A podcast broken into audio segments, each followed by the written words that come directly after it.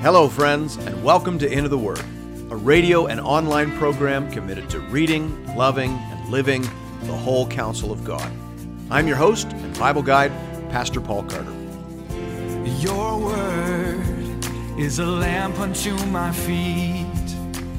Hope you have your Bible open in front of you today to Psalm 73. I mentioned in the last episode that Psalm 72 is the last psalm in Book 2, which means, of course, that Psalm 73 is the first psalm in Book 3. Book 3 is made up mostly of the Psalms of Asaph. 11 of the 17 Psalms in this section were written by him or by someone associated with him. We'll talk about that later. There is one Psalm of David in this batch, and then a handful of others written by various other people. Now, Asaph, the original Asaph, was a very important figure during David's heyday in Jerusalem. After David brought the ark into Jerusalem and established Jerusalem as the center of political and religious life in Israel, he began to set up and provide for the worship of God's house. And Asaph was a critical figure in that part of the story. We read about that in 1 Chronicles 16, 4 to 7, where it says, Then he appointed some of the Levites as ministers before the ark of the Lord, to invoke, to thank, and to praise the Lord, the God of Israel. Asaph was the chief. And second to him were Zechariah, Jeiel, Shemiramoth, Jehiel, Mattithiah, Eliab, Benaiah, Obed Edom, and Jeiel who were to play harps and lyres.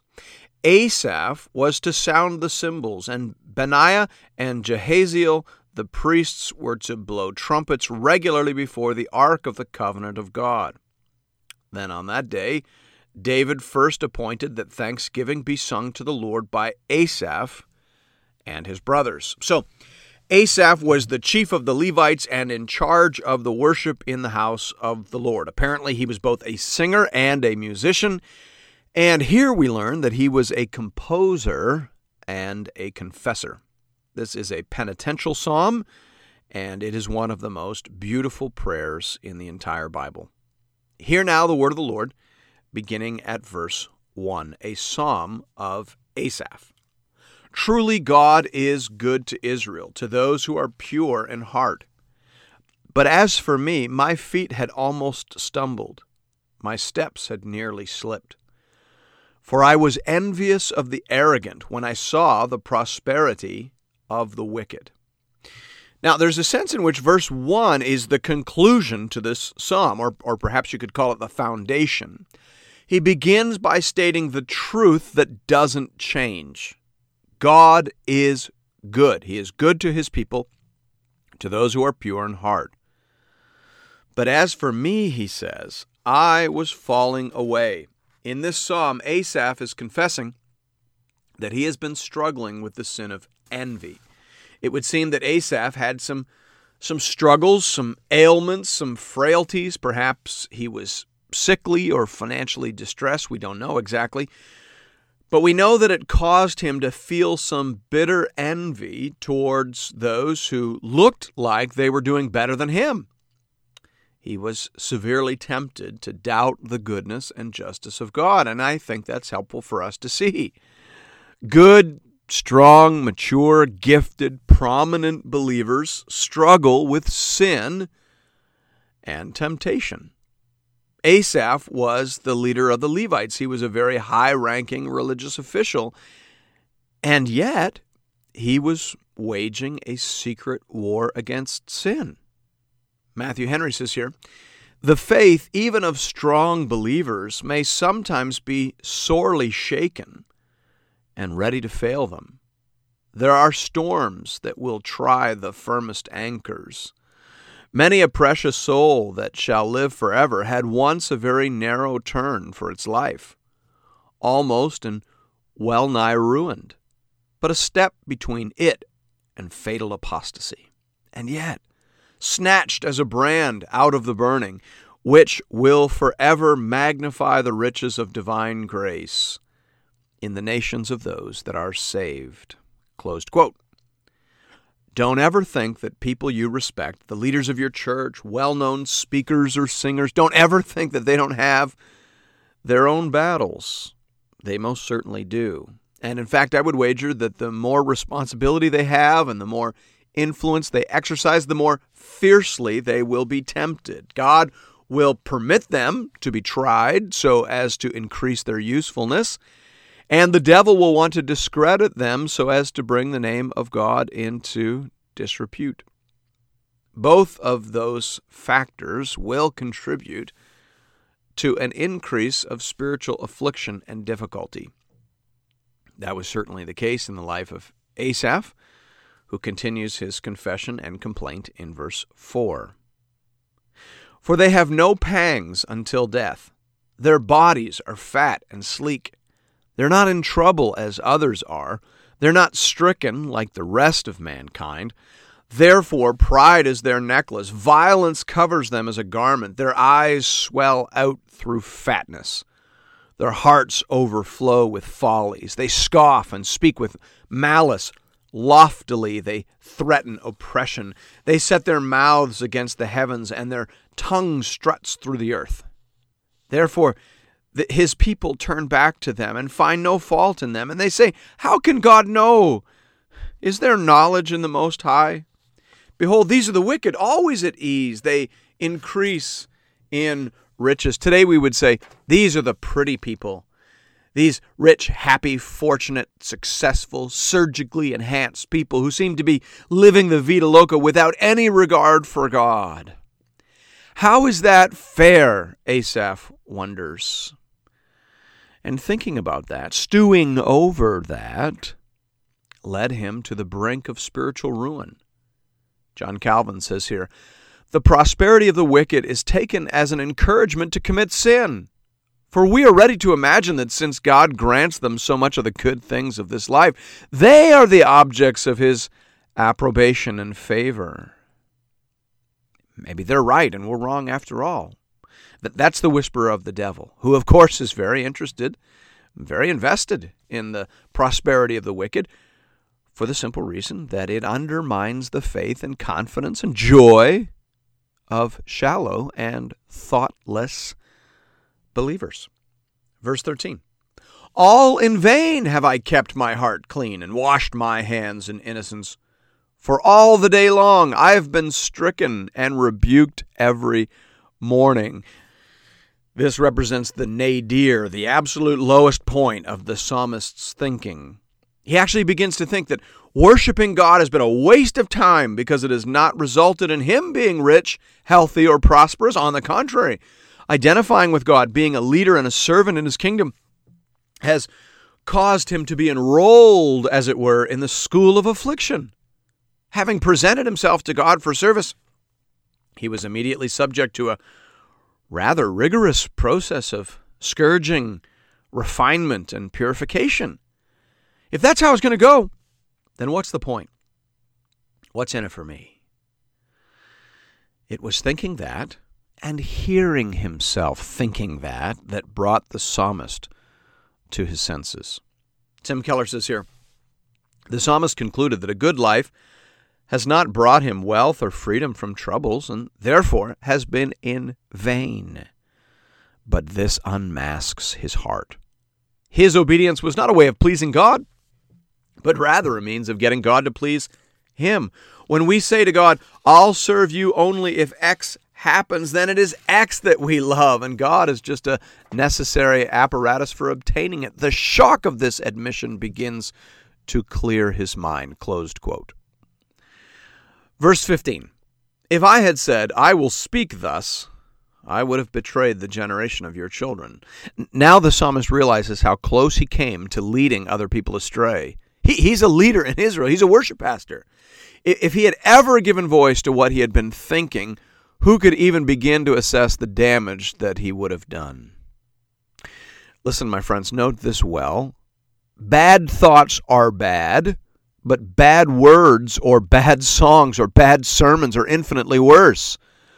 The more influence you have, the more restrained you should be in sharing any thoughts not confirmed by Holy Scripture. Thankfully, the psalmist has been brought up short. He has realized that his thinking was an error before he compounded his mistake by speaking it or singing it aloud.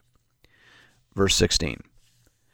But when I thought how to understand this, it seems to me a wearisome task until I went into the sanctuary of God. Then I discerned their end. I love how Kidner describes this hinge in this penitential psalm. He says, The light breaks in as he turns to God himself and to him as an object not of speculation, but of worship, against his eternity, sovereignty, and underived being. These men of the moment are seen as they are. When Asaph worships, when his face is lifted and his eyes are raised to behold eternal truths, everything at ground level is immediately shifted. He sees everything clearly now through the lens of ultimate reality. These rich, happy, healthy people who reject God are not to be envied, they're to be pitied. Because wealthy or not, healthy or not, famous and well loved or not, if they do not know God, then they will be judged, ruined, and forgotten. Seeing that changes everything.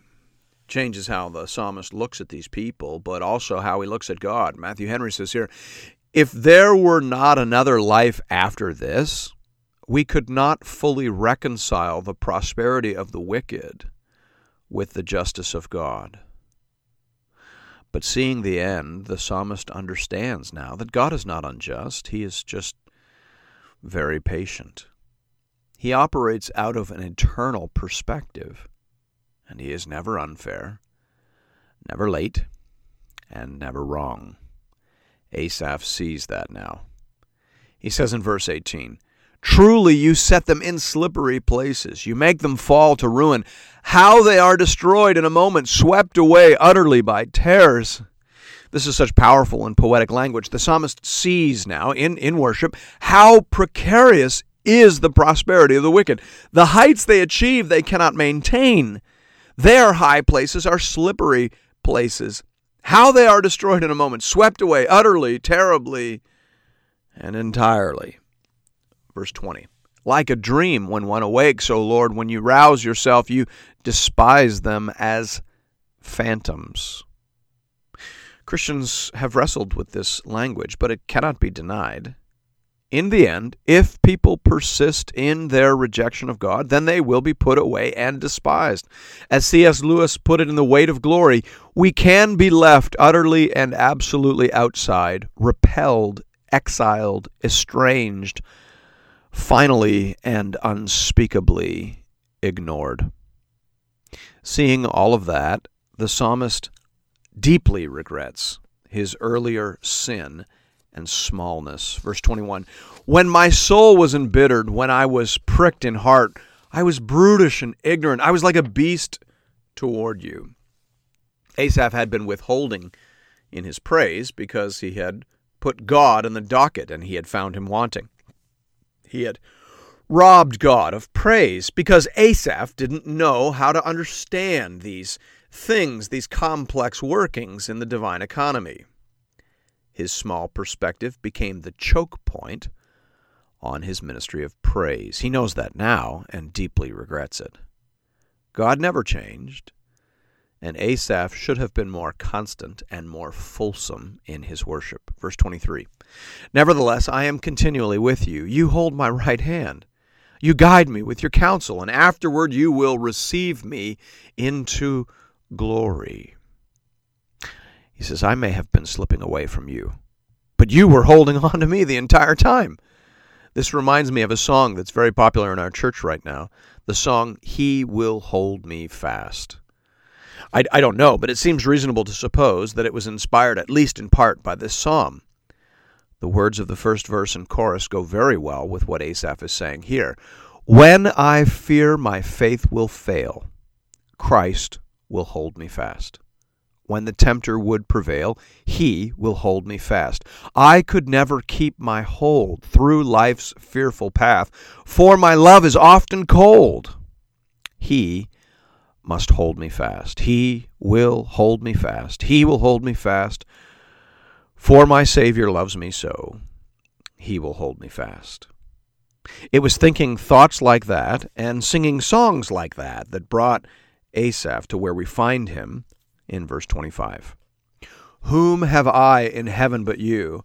There is nothing on earth that I desire besides you. My flesh and my heart may fail, but God is the strength of my heart and my portion forever. Matthew Henry says here, There is scarcely a verse in all the Psalms more expressive than this of the pious and devout affections of a soul to God. I think that is true. You're in a good place when all you really want is the Lord. You were made for that place and you were saved for that place. And that is the place that Asaph is now fixed upon. He said at the end of verse 24, Afterward you will receive me to glory. Plumer says here that glory doubtless includes eternal blessedness, all that leads to it. Asaph is fixed on heaven now. He has seen the Lord, he has seen his future, and he is ready now to walk and to worship in the meantime. Verse 27 For behold, those who are far from you shall perish. You put an end to everyone who is unfaithful to you. But for me it is good to be near God. I have made the Lord God my refuge, that I may tell of all your works. Having been reminded of ultimate realities, the psalmist has returned to a posture of thankfulness and deepest gratitude. He has been brought inside. He has been reconciled. He is near to the Lord. What else is there to say? What else really matters? In the end, even now, he has it all. He has the Lord, and with him everything good and beautiful and eternal. Thanks be to God. And thank you for listening to Into the Word. If you are interested in additional resources or previous episodes and series, you can find those over the website at www.intotheword.ca. Of course, the easiest way to make use of all the material we have at Into the Word is by getting a hold of our app. You can find that at the Apple App Store or Google Play, and it very helpfully organizes all the materials that we've produced over the years. You can also connect with us on Facebook, and I hope that you do that. We have a growing community of Bible readers over there, and we post daily encouragements, conversation starters. I'd love to see you there. And I hope to see you again real soon, right here, for another episode of Into the Word.